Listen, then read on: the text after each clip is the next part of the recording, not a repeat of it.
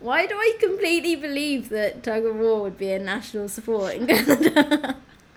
Uh, ice tug of war is. Uh, we, we just oh, um, yeah, of course. you get your best uh, snowshoes the on moose. and yeah.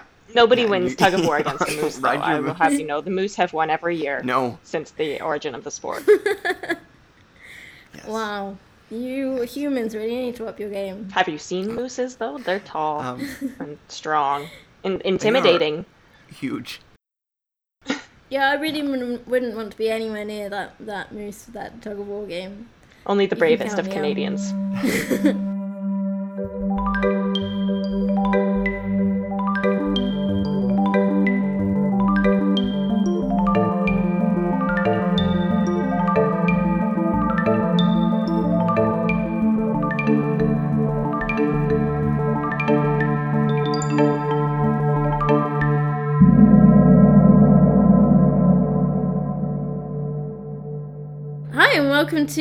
Yet a Doctor. My name is Beth, and I'm a particle physics PhD student at Sapienza University of Rome.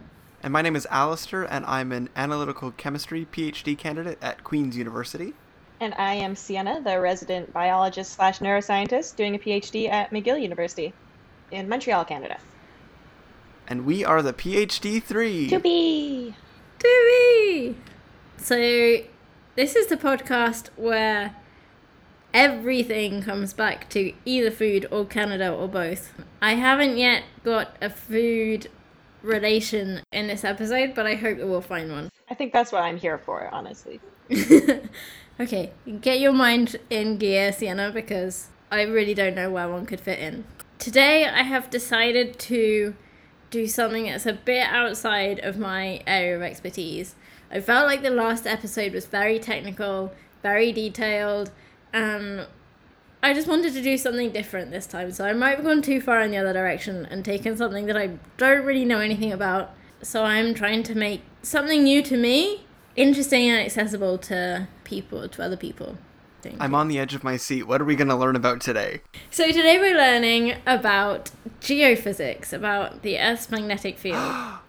That's so cool. oh, I'm so excited. Alistair, that is exactly the reaction that I wanted.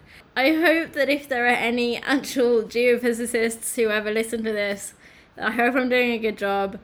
And if not, then be gentle because it, I'm just a humble particle physicist.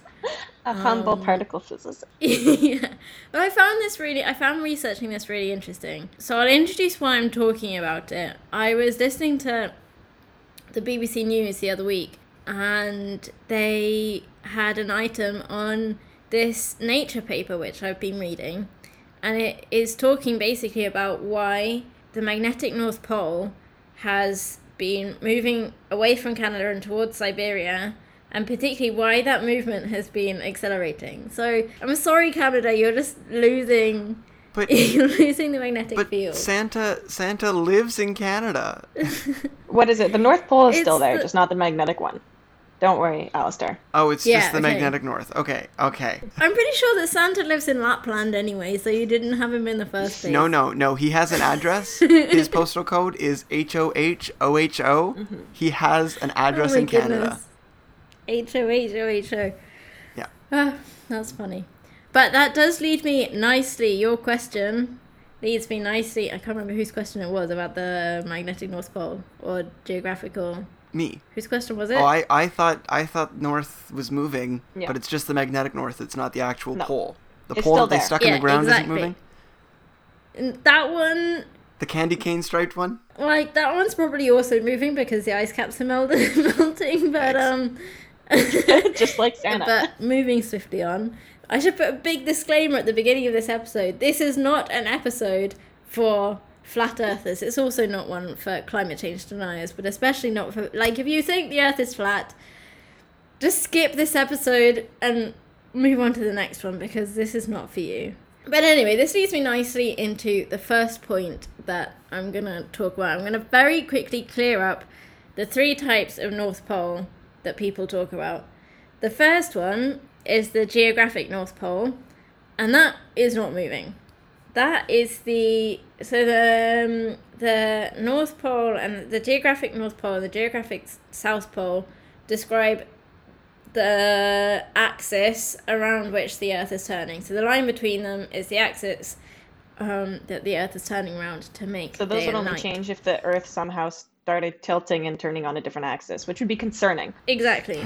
Be really concerning. Again, I'm not an astrophysicist. I don't know if that's happening. It would imply some strange things for conservation of angular momentum. But I guess, like, if you had a m- massive asteroid that, like, Knocked it off its axis. I have a feeling that's one theory for where the tilt comes from. Cool. That's why we have different seasons in the northern hemisphere and the southern hemisphere and all this. But anyway, Yeah. we're digressing. So, type of pole number one is the mm-hmm. geographic pole. Type of pole number two, which is the one that we're going to be talking about, is the magnetic North Pole. And that is where the magnetic field lines are perpendicular to the Earth's surface. I'll, I'll go into this in a bit of detail in a moment, but But that's just the one that if I put a magnetized needle and float it in water because I need to find out where I am in the middle of the BC forest and I'm confused and I don't know where north is, that's the one that points my mm-hmm. needle towards north. Exactly. Exactly. So if you're not in the middle of the BC forest, but you're directly on the North Pole and you're like, where on earth am I? Then you get your um, jar of water and you get your magnetized needle and it will point directly down. Wow. What? It points down? Alternatively, you could also use a compass. It points down. You could use a compass, which is basically a magnetized needle In a jar of water. almost in jar. Almost. Sienna's very DIY. Yeah, Yeah. I'm all into DIY these days. Yeah. Compasses, Get that welding going. DIY welding. Okay, so type of pole number one, geographic, that's the one with the axis, the turning axis. Type of pole number two, magnetic, where the compass needle points directly down. And then number three is the geomagnetic field, and that is interesting, but not what we're going to be talking about. That's basically the geomagnetic north and the geomagnetic south are an approximation of the Earth's magnetic field with a dipole magnet. So a dipole magnet is like your normal bar magnet that has a north and a south. And if you approximate the Earth's magnetic field, which is complex and has a lot of hot spots and cool spots and whatever, if you approximate it with a bar magnet, then the north pole, or essentially the magnetic south, is the North Pole, which I'll explain in a second, and the other hmm. side is the magnetic south. The magnetic North Pole is actually a south pole because it's defined as where a north pole of a magnet would point to, but it's confusing. It doesn't really matter. This is just because of the opposites attract rule, really. Exactly, exactly. It's not very important. What we're going to talk about is the magnetic North Pole, which is somewhere between Canada and Siberia. Uh, on the move. And quickly. Yeah, it's getting going. You're just not that attractive anymore, Canada. okay, so I'm going to be talking about a magnetic field. Before we get into the Earth's magnetic field, we have to work out what a magnetic field is. Do you guys have some ideas? Lots of ideas. Um, none that I Great, can just give me confidently- one, and then I'll and then I'll run with it. So a magnetic electromagnetism is really confusing. And Yeah. Yes, Kind of- correct. I kind of think of it like witchcraft. Yes. Like I don't quite get it, and I don't have to get it for my research, so I just kind of accept that it, it exists, and that's great. Leave it to the geophysicists. Um, what I will say is a magnetic field is. I, I, I, like I don't even know what it is. It's not electrons. it's, it's just not like, like a an electric force, field. kind of, right? Like Yeah, yeah, it's just a, it's um, like a I'm force not- field. It's a force field. This is my new definition. Great. That's basically exactly what it is. The magnetic a, a magnetic field is a force field. It describes how magnets work basically, and it's a vector field, which is important. So that means mm-hmm. that it has a direction. So you can think of a vector field. You can think, okay, so a field, to start off with, is a, basically a set of values. So you can think of the magnetic field as the amount of magnetic intensity, essentially, the strength of the magnetic field everywhere on Earth has some value. But it also has the direction, it's pointing one way or another. Mm-hmm. So, an analogy, I guess, would be a scalar field is a field that doesn't have a direction. So, that's like a temperature field.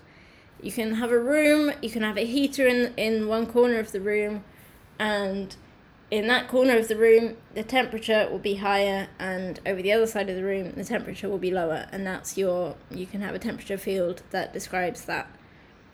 Then, if you take the the direction of increasing temperature, then that's a vector field because it has a direction. So if you like take the difference in temperature between one point in the room and a different point in the room, that becomes a vector field because it suddenly has a direction. Is that kind of clear? Yeah, because it's either the temperature is either increasing or decreasing depending on Yeah. where you are in the room. Exactly, in in a particular direction. so if it's increasing in one direction, then it's decreasing in the other direction. And that means that it's a vector field. Whereas a scalar Yeah. field has no direction. It's just the temperature is 25 Mm-hmm. degrees Celsius. Exactly. Yeah. Okay, so my, the magnetic field is a vector field, so it has a value and a direction. Okay, let's give a let's give a visual description of a magnetic field. You've probably all done the experiment at school where you have a, a bar magnet and you put um, iron shavings around it and you see what happens to them. Have you done that experiment? I think I've seen it in a Facebook video. Uh, I haven't So twice. done it, but I've seen it done. Okay. So basically, if you have a bar magnet, basically a standard magnet that you would find most places. Is mm-hmm. just a, a rectangle essentially, and one mm-hmm. side of it is a north pole, and one side of it is a south pole. And if you get two of them, then the south pole of one will be attracted to the north pole of the other, mm-hmm. and the north pole of the first one will be attracted to the south pole of the other one, and they'll stick together. And if you put, so if you have one of these bar magnets, and you get some iron shavings and you like sprinkle them around, then they'll go in a certain pattern around the bar magnet. Essentially, at the poles of the magnets, the shavings, which are like they're little rectangles themselves, so they're like they have some length but not very much width, but they'll like line up. So at the poles, they're kind of in the same direction as the bar, so they go straight. And then gradually, as they get further away from the poles, they mm-hmm. curve round into a circle and go back into the other pole. So you get kind of these two like oval shapes essentially that are slightly separated.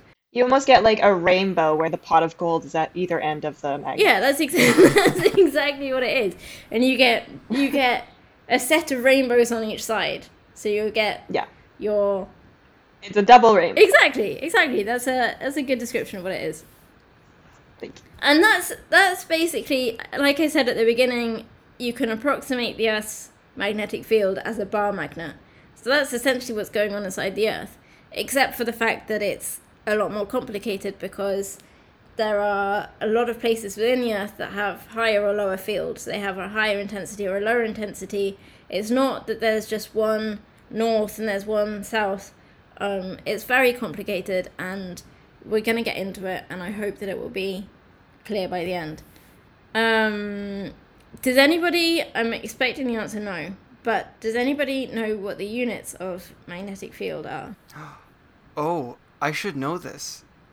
Uh, is it Tesla? Yeah, good job. Yes! Nikola would be proud. Um, I'm proud. Congratulations. Um, Thank you. d- can can either of you give me? Okay, I won't test you too much, but can you give me an example of the use of a magnet? Wait, what do you mean the use of a magnet? Like, Like to stick my accomplishments to the fridge? okay, that's a good one. that's a good one, but not the one that I was after. Um, uh, MRIs. MRIs. That's a really good one. That's the one I was I was hoping that somebody would get. We just got a big seven Tesla MRI at my Oh my goodness. Seven Tesla, seven T. A lot of a lot of magnets. Yeah, that is a Yeah. lot of magnets. I was actually about to say, uh, I've got here in my notes three. Well, okay, I've got two examples of of artificial magnets and their strengths, and compared to the Earth's magnetic field. So, okay, the first example is for any particle physicists that might be listening, the uh, bending magnets, the dipole magnets in the LHC. The Large Hadron Collider. Ah, thank you. That's the one, the same one. Um, the big collider in Switzerland. The strength of those magnets is 8.3 Tesla, approximately. Wow. 8.3, 8.4. Um, What? Which is, yeah. And then my next example is MRIs are typically 1 to 2 Tesla. So yours is obviously huge. Yours is obviously like, It's almost as big as the Large Hadron. Collider. What? yeah, yeah. No, I mean like each individual magnet is that Oh, okay, strength, okay. like not all Phew. of them together. Oh, But like, I was nervous. I'm like, are we gonna like start discovering new particles in our MRI machine? you might just get sucked in there by accident. Like they'll switch it on, and the whole of Montreal just suddenly gets attracted. That would be awkward. no, fortunately not. You can rest easy. I'll rest. Um, but that is a very big magnet. So the Earth's magnetic field, on the other hand, is between 25 to 65 microtesla. So that's 25 to 65 times 10 to the minus 6. Are you telling five, me it's really weak? It's really weak.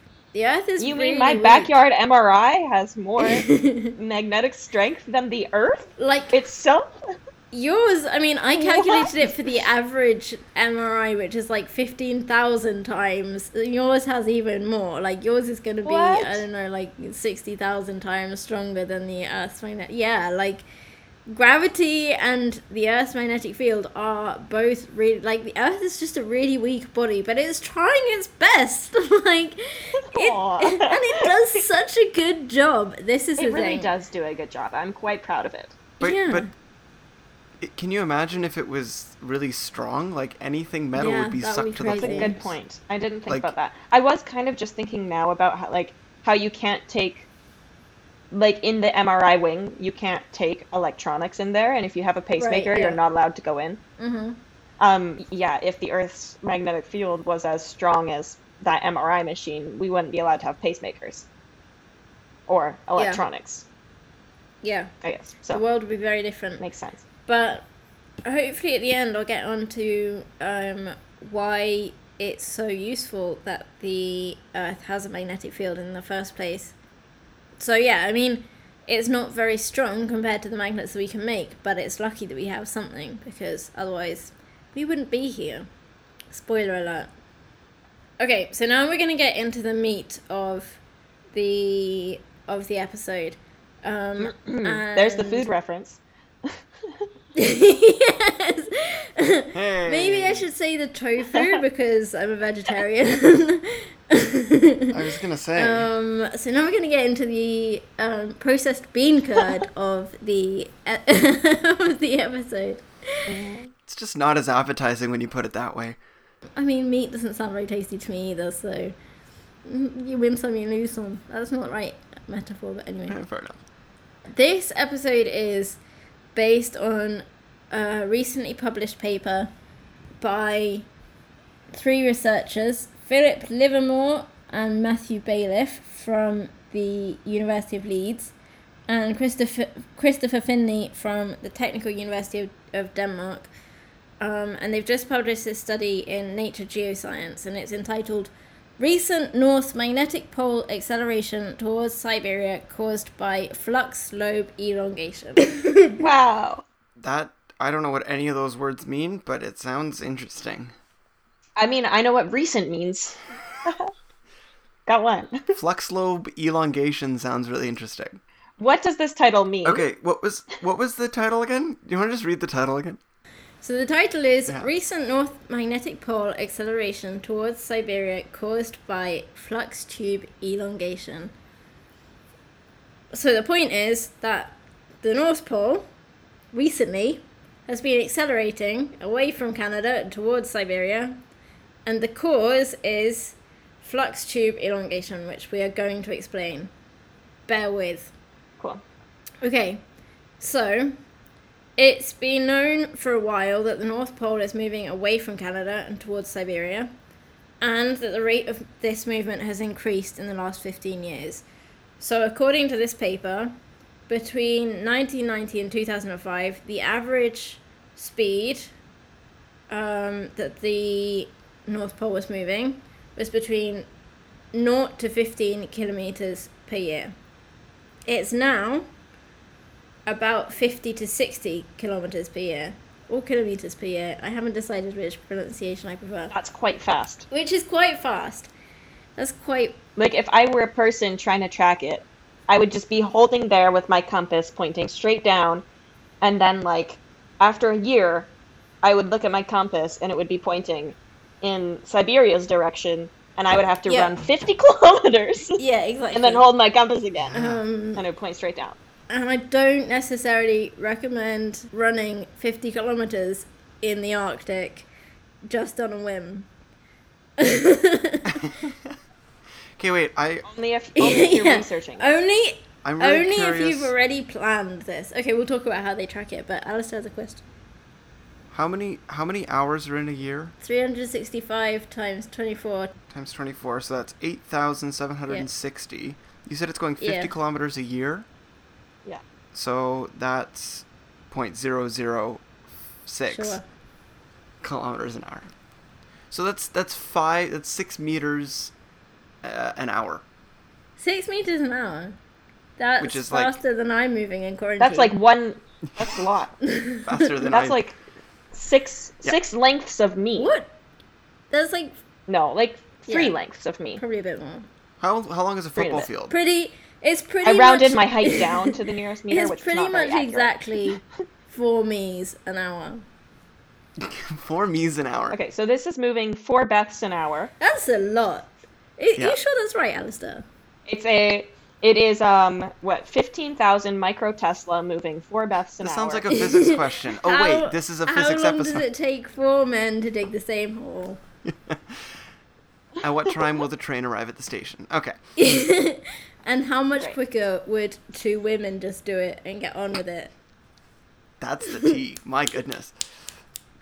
that is the T, bringing the T. All right, Okay. so it's it's moving quite a lot faster now than it was. Yeah, it's moving at Yeah. quite the quite the speed.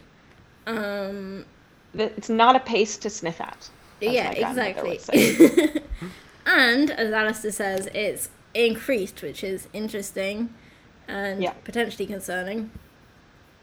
Or at least we need to know where the magnetic north is because apart from anything else, we use it in navigation. That's a good So- point. Mm-hmm. Because if, if it's be moving concerning. 50 kilometers a year, that means every year, if you don't recalibrate your magnetic north, you're going to be 50 kilometers off of wherever you Yeah. think you are in the world. Yeah. And that's mm-hmm. I don't know what 50 kilometers is. I, what, I mean, And if you're trying to you find can- the like ice cream shop nearest to you, that could be a huge detriment. yes. Yeah, that was. You could end up going concerning. 50 kilometers just for ice cream when there's an ice cream store right around the block. Sienna always brings us back to ice cream. Not just food, It's ice really, cream. Ice cream is really important. Yeah. Um, It's one of my core memories. Um, Is that a is that a So- geophysics pun? A core memory? Oh no, I, I wasn't thinking of it like you were that, thinking but sure. of Inside Out? yeah. um, uh, Sorry, Beth, we're I'm not. getting off track. I'm not certain that the offset, like your um, error on the on your knowledge of where the magnetic pole is, is identical to the error in your position. I don't know if it's bigger or if it's smaller. I would estimate it's probably. I would guess it's probably bigger because these measurements are really sensitive, but I don't know. But anyway, it's only really important for those of us who use magnetic navigational systems, which is not most people um, with their GPS. Um, GPS doesn't use magnetic field. The magnetic field on your phone is only used for um, to tell you which way you're facing, basically. So it only really affects people who are using compasses or who are in the military. That's basically the two groups of people.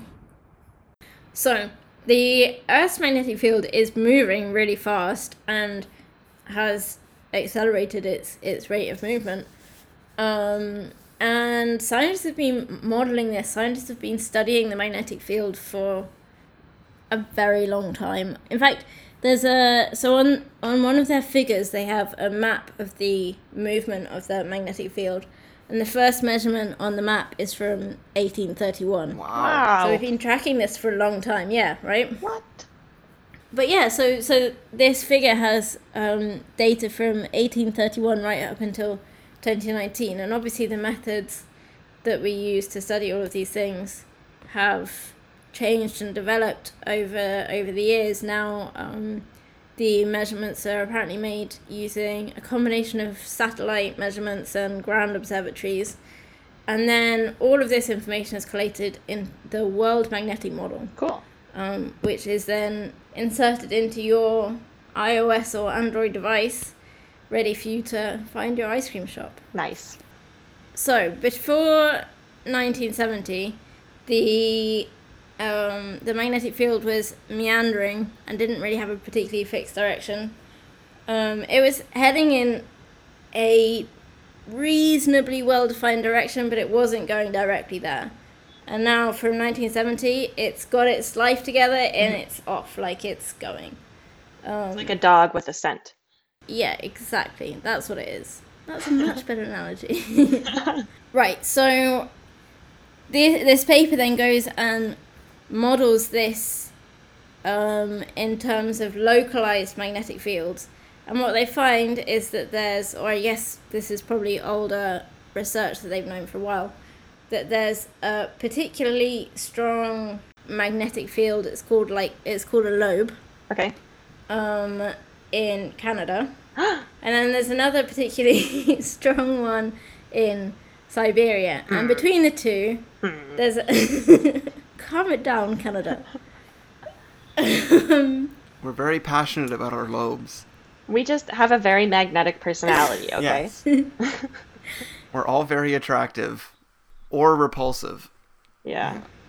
there's two lobes. There's a lobe in Canada, a particularly strong magnetic field, and there's a lobe in Siberia. And between the two, there's a slightly less strong field. And that's basically the line that the magnetic field has been following between these two these two hotspots. And this isn't yet the news. These two hotspots have been known for a while. Um, so now the new bit is that between 1999 to 2019, the Canadian flux lobe split in two. And they, they go on later to, to describe why that happened, and I'll go on to talk about it. But basically, it split into two, and now one of those parts is, is stronger than the other, and that part, the stronger part, is closer to, to Siberia and is moving along that way, and is basically adding to the Siberian lobe, or like, yeah, like increasing the intensity over in that direction. Um, so it's basically just betrayed you. I'm really sorry, guys.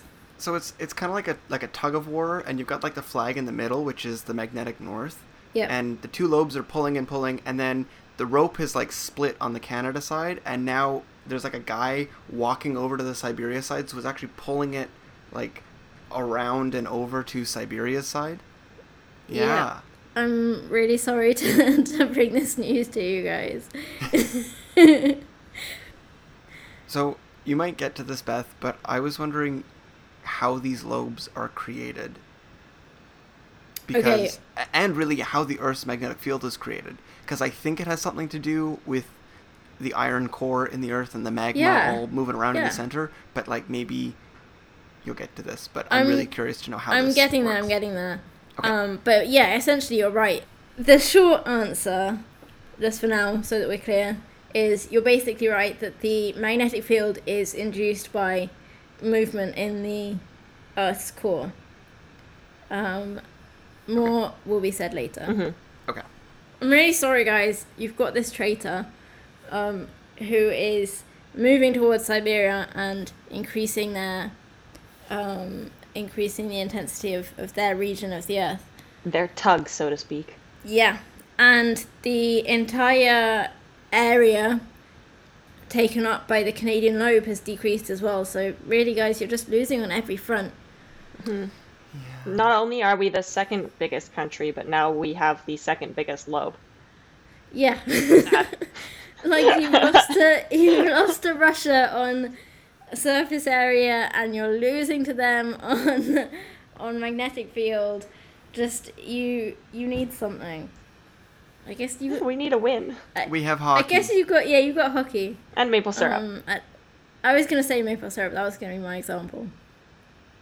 So what the researchers found was that um, by doing simulations where they held all of the rest of the Earth's magnetic field constant and 1999 levels, um, and just changing this Canadian patch to be how it is now, replicating essentially the change that this patch has undergone, um, that accounted for 87% of the difference in the distance between the North Pole between 1999 and 2019.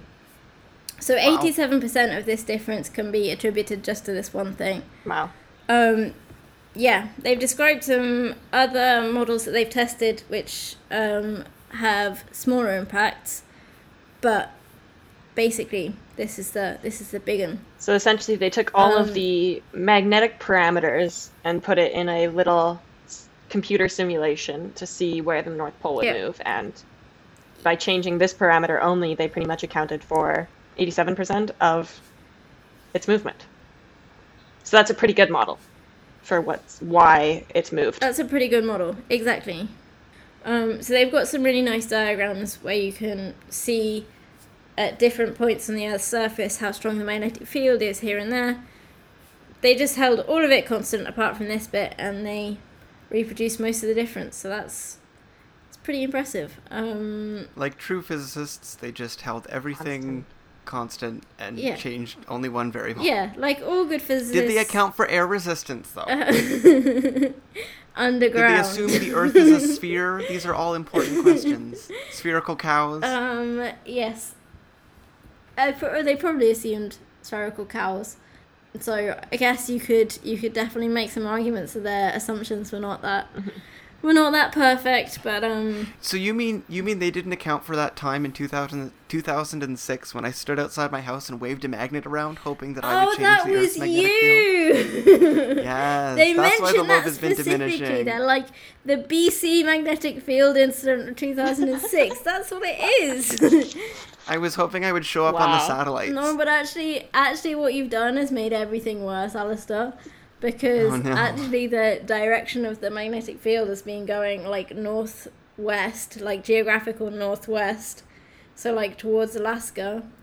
So you pulled it over to to the west instead of being like it was, like it kind of. The um, Canadian lobe is like west-ish, like west southish of Hudson's Bay. So it's kind of like central Canada. It sounds like it's in northern Ontario. How about I send you the picture and then you can like um, tag yourself. Tag yourself. Tag yourself. I'm the Canadian lobe. Tag yourself. I'm the smaller Canadian lobe running away. okay, here we go. Oh, it's it's smack dab in in none of it. Oh, it does split. That's kind of funny.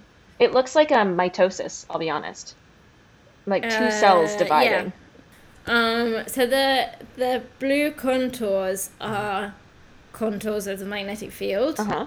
and the purple lobes are the lobes of like intense.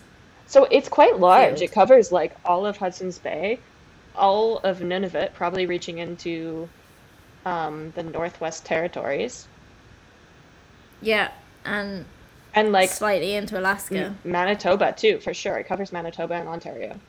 Yeah, so Alistair, your um, waving a bar magnet around in 2016 was a really bad idea because you just pulled it, you pulled it away from where it was. Basically, it was chilling out over Hudson's Bay, Manitoba, And now it's off to Siberia.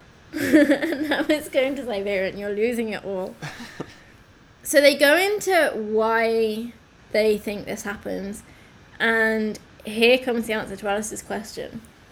The main source of the Earth's magnetic field, according to what I've understood, is the flowing of um, of the liquid in the Earth's outer core, um, which contains lots of iron and nickel, and that is obviously magnetic material. And the movement of that um, creates a magnetic field, and again, the movement of it changes the position of the magnetic Mhm. field.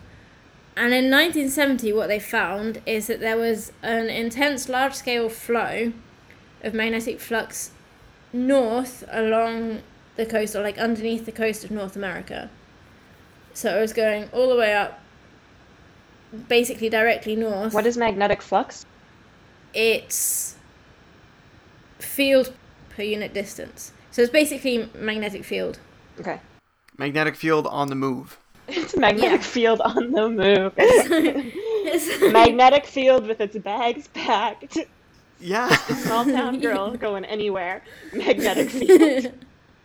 It's like it's like in our analogy with the heater, it's like it's a vector magnetic field is a vector, right? It has direction. Yep. But a magnetic field flux is how quickly it is moving in that direction. Yeah, basically. So it took the Um, midnight train. So it took the midnight train underneath North the east coast of North Right. America. Um, and there was another magnetic flu- flux that was also taking the midnight train, but this one was going westward round round the pole. Uh, and these two things like eventually collided, or like they would collide at the Arctic Circle, um, where North America meets the, the Arctic Circle, um, and that was that was fine. That was what was happening. Um, and so when the when the part from the northern northern direction hit the radial hit, hit the westerly direction, hit the bit that was going around the pole, it would like join into it and contribute to that. At that point, only a small amount of this northerly bit, this northerly flux, was passing underneath the Canadian lobe. But by so this was in 1970, but by 1999 the flows converged into a much broader trans North America stream. So that basically comes from southeast North America to um, northwest America, so like up to Alaska. From like Florida to Um, Alaska. Wow. Exactly. I, I mean, the diagram that they have doesn't go as far south as Florida, okay. um, so I don't know exactly, but like, um, But we can speculate that it originates in Florida. we can we can assume. Yeah, but I, we can say that um, at least from the diagrams, if I've interpreted them- them correctly, then it it definitely goes from southeastern Canada up to northwestern Canada Wow. and like Alaska, in that general direction. So it's changed very dramatically direction from going directly north to going n- northwest, and that has um, that's basically been the contributing factor to um, stretching and splitting the Canadian lobe into these two bits, one of which is going westwards towards Siberia. Um, and that strengthens even more by 2017, and that's when uh, the lobe seems to split around that kind of time, So- if I've understood everything correctly. If I'm to summarize what I've understood here, it sounds like we have this magnetic field. It took the midnight train going northwest, and this Yeah. caused it to pass under. It used to just go north, but now it's going northwest, and this causes it to pass under more the lobe of Canada, the magnetic lobe. Yep. And as it passes Yeah. under, it pulls along kind of the lobe with it. And so we've been losing pieces, or like it's been kind of pulling a piece of the lobe towards Siberia with it northwest, pushing it in that direction because it's been passing underneath our lobe. As I understand it, that's a good description. So I've got, so I have a Yeah. five point summary. Okay. I haven't written a quiz, but I'll give you one anyway. Um, uh, so, what we've learned is that the Earth's magnetic field is principally controlled by movement in the Earth's outer core. And between 1970 to 2017, magnetic flux took, as Sienna so rightly says, the midnight train um, and changed the direction of the midnight train. and so instead of going up the east coast, it was like, do you know what? I would like to see some more of Canada, some varied, some varied parts of Nor- North America, and I'm gonna go diagonally instead. Um, I don't know whether that's the most variation that you can get if you go diagonally, or whether you'd see more if you went east to west. But anyway, this was the way that the magnetic flux decided to do it. hmm Um, this midnight train caused elongation and eventually splitting of the of the intense lobe on Canada, the Canadian lobe, and the most intense part of the Canadian lobe moved towards Siberia. hmm And then those two things, the splitting and the fact that the more intense part that had split off moved towards Siberia, caused the magnetic North Pole to be pulled further and further towards Siberia. So it's just like a game of tug of war, but with many rope ends. We've got the midnight mm-hmm. train, it's got one rope end. We've got Siberia, Yeah. it's got another rope end. We've got Canada's Yeah. lobe, which has got a rope end, but also has like a trader rope end that somebody's just run with Yeah. following Yeah. the midnight train. Aww. The yeah. midnight train had the small town girl and the Canadian lobe had the city boy, and now they've both taken the midnight train together. And it's a What were journey. you saying, Alistair? oh God, Sorry, I'm Sienna. sorry. I go on too much. Sienna's analogy is just too perfect. I I said I wouldn't want to play tug of war against a train. yeah, that would be Uh, worse. I really the I really think I would not recommend that. The midnight train is gonna win in, in any scenario. yeah, just No small town girl or city boy ain't gonna stop it. just anything involving a train, I'm on the train side. I don't want to Yeah. be against the train in any context. Apparently, you and the North Pole both. So I'm gonna read the end of this article. I quite enjoyed it. So it says, over the last 400 years, the pole has meandered quasi stably around northern Canada, but over the last 7,000 years, it seems to have chaotically moved around the geographic pole, showing no preferred location. Analogues of the recent acceleration may have occurred at 4,500 BC and at 1300 BC when the speed reached about three to four times the average seen in these reconstructions. The most recent of these events coincided with the pole moving towards Siberia from a region close to Svalbard, where it's remained stable for several hundred years. So I found that quite interesting that um, that over seven, so they're looking at like seven thousand years of measurements of data. I mean, not that humans have been taking it for that long, but like that's the timescales they're looking over. Um, and that this kind of event has happened twice before.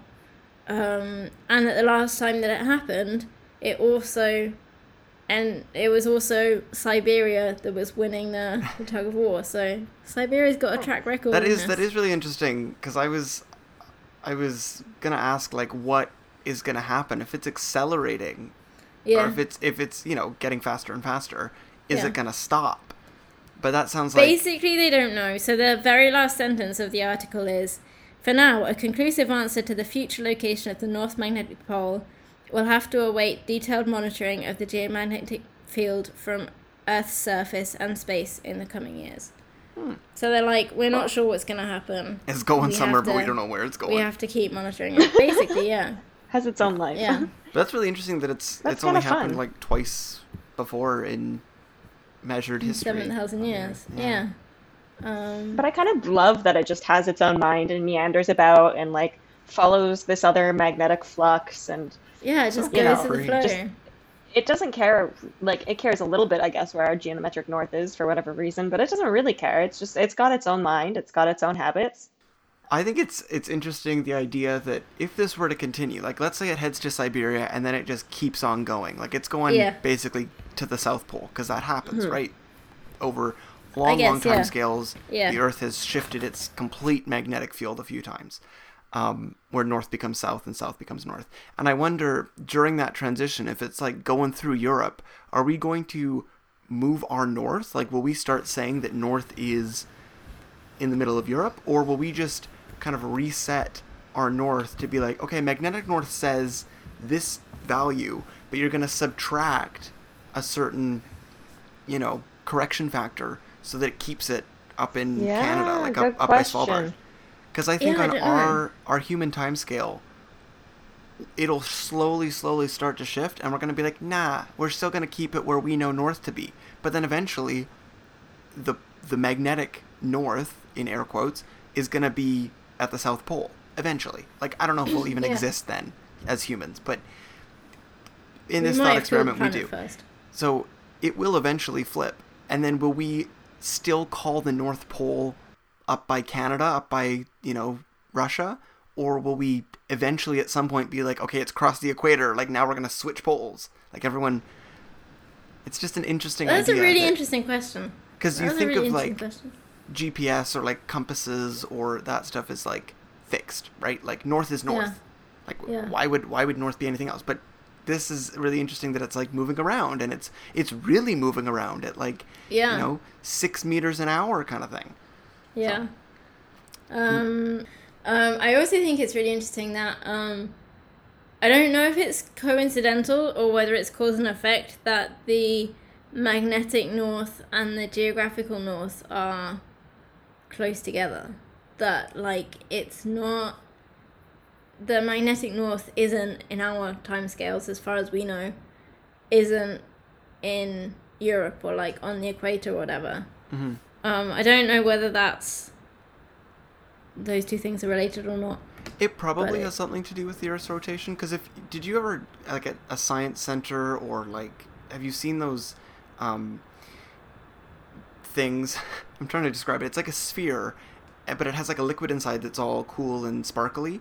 And when you spin it, when you spin the sphere, it causes like the liquid inside to also spin in that direction. But like when you stop the spinning of the sphere, it still continues. You know what I'm talking about? Yeah. Um, I don't know what you're talking about. I don't think, but basically that was the thought that was going through my mind. Yeah.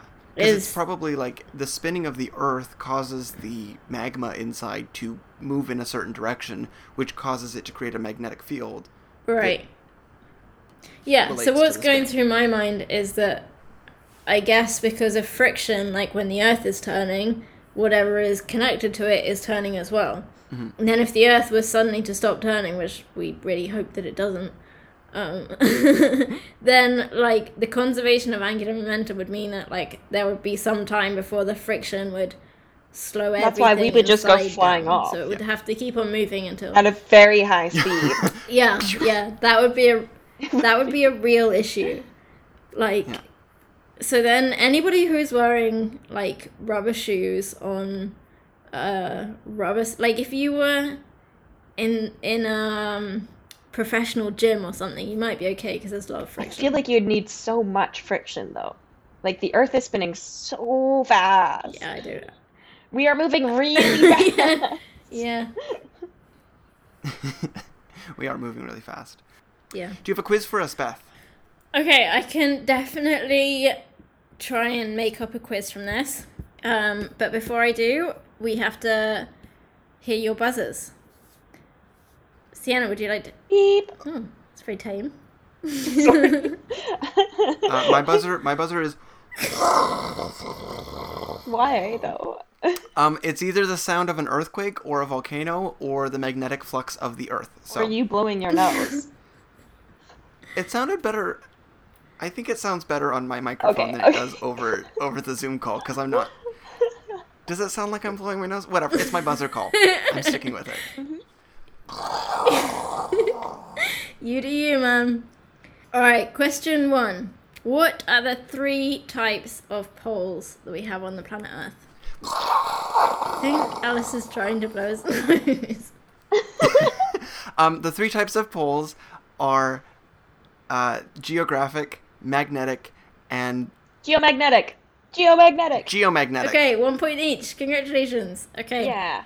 Sienna comes in for the steal. This is okay. I was going to say this is scientific collaboration, but yeah, we can make it that if you want. um, how many times stronger is a typical MRI than the Earth's magnetic field? Go. 150 times. Nope. Dang. Sienna. Um, I remember you saying it, but I don't remember paying attention very well, which is good thing why we have these quizzes. But I'm gonna guess 2,500 times. uh, you're closer than Alistair is. Um, 1500 times. nope. Uh, I'm gonna give the point to Sienna because it's fifteen thousand. 15,000. Oh. I mean, it's fifteen thousand. damn. but yeah, like it could be even more depending on uh, the strength of your Am I right? uh, MRI and exactly where in the world you are at that particular moment. wow. Siberia's is a lot stronger, apparently. Yeah, like apparently in Siberia they've got the best magnetic field or something. I don't know. okay, question three for Alistair to make a comeback. um, what is the principal cause of the Earth's magnetic field and its movement? Go. I feel like you just like hearing my noise, my buzzer. um, it is uh, the principal con- contribution is the movement of the iron and nickel, liquid iron and nickel in the Earth's upper mantle. Close. I'll give you half a point. Uh, Half a Sienna, point? can you improve on that? If I tell you what the mistake was, can you improve on it? Yeah, If I tell you that the mistake was that it's not the upper but mantle, it's the core. It's the iron core. yeah, the outer core. The outer core Outer is core. the mantle, is it not? No, No. you have the solid core, the inner core. Then you have the outer core, which is liquid. I should have gone through this earlier. Oh, and then, Then you, you have, have the the mantle. mantle. then you have the mantle, and then you Hmm. have the crust. I would think that the mantle contributes some, but I'm not a geologist. So. It probably does, but I asked for the main cause. But the nickel and iron is mid- mostly in the core, right? Yeah, I think so. Um, again, I'm not a geologist. I'm really not my field of Also expertise. not a doctor. I'm not yet a doctor, and I don't have any plans to become a geologist at all. So, um, They're great people. They do great work. absolutely, I really enjoy. Like, I really enjoyed this. One of the things that I really enjoyed about making this episode is branching out from my discipline and seeing how um, seeing how other researchers do their work, seeing the similarities and differences, and seeing the, the differences in how they present it as well. Because I think a particle physics paper would be presented differently. So, um, I think it's it it's also great episode. I mean, this was super fascinating to learn about, and it's cool to be able to read a paper that's not necessarily in your direct field, but you can look at it with a scientific lens. Like you can kind of like read it and disseminate it. Ooh, that's a big word. Um, digest it and then kind of make it more accessible to us. Like I would read it and I would maybe interpret it differently or not understand a lot of the more Yeah. physical physics concepts. I would have So- definitely gotten bogged down in the like geophysics jargon and, and would have run away. well, I'm glad that you didn't run away this time. Me neither, because now I got to learn. Because it is interesting to me that the magnetic North Pole is moving, and I've like known that, but I've never thought that why would be something I could understand. Yeah. Like it's moving, it's doing its thing. I don't even know what a magnetic pole is. Yeah, is. that's the thing. Like, I would never have thought. I think, really, up until really recently, I would never have thought if I put my mind to this, I can understand it. But, like, I don't know how well I've done. Geophysicists, please write in and tell me how well I've done. But I have. I think I've um, got a good amateur understanding of this. One one extra thing that I just wanted to add in is a particle physics related thing because I had to basically. Love a particle physics related thing. Let's hear it. The reason why it's important that we have some kind of magnetic field is do you guys already know this? No. Does anybody have a guess? Oh, oh, Go, oh, oh, go, oh, go, oh, Alistair. oh, pick me. Alistair. Uh, it's important that we have an electromagnetic field because it deflects a lot of subatomic particles from bombarding us. ding ding ding ding ding. Oh, cool. Yes. So basically all of the It's literally a force field. it's literally a force field. It's literally a deflector shield, like in Star Trek. It's literally a deflector shield. Sorry, Beth. Please explain. Yes, that is. It's literally a deflector field. So, um, what happens to to um, charged particles from from cosmic rays and from outside of the of the Earth's atmosphere is when they come towards the Earth, the magnetic field deflects them away. And if it didn't, they would bombard the Earth and they would break up all of the ozone in the ozone layer, and we would not have an atmosphere anymore. So we I'm would not so be grateful for the magnetic field. And wow, she's great. yeah, right. And to tie this back into the my last episode, that's how we get the plasmas in the sky is because the particles go with the magnetic field up to the North Yep. Pole and create plasmas in the sky, create the the, the Oh, neon lights, the northern lights. Wow. Yeah, Wow, it all comes together. there you go. Yeah. What a nice Yeah. note to end on. I wish we could tie it into biology, super but I can't think of a way, so. okay, well, Sienna, you've got two weeks to to think of We've got lots of and- iron in our blood. know. There we go. our blood is like the Earth's core. lots of flowing iron. Sure. So if I spin around really wait wait wait, so if I spin around really really, really fast, do I create a magnetic field? Yeah, if you spin around fast enough, then you might just be able to pull the magnetic field back. You might just be able to pull the North Pole back from Siberia. Okay, Canadians, everyone, all the Canadians listening, on on like three months from now, we're all gonna get together. We're all gonna spin around really, really fast and pull the magnetic field back to Canada. We need to do this for Canada. We have to win this tug of war. Okay, I think this moment of unity is a really nice note to end on. So I'd like to thank everyone for um, being with us during this this step outside my comfort zone. My name is Beth. I'm Alistair. And I'm Sienna. We'd also like to give a quick shout out to Ellison for doing our theme tunes, the intro and the outro. Um, you can find his music on Bandcamp. Go and give it a listen. We highly recommend. Thank you all very much for being here. We are the PhD 3. To be.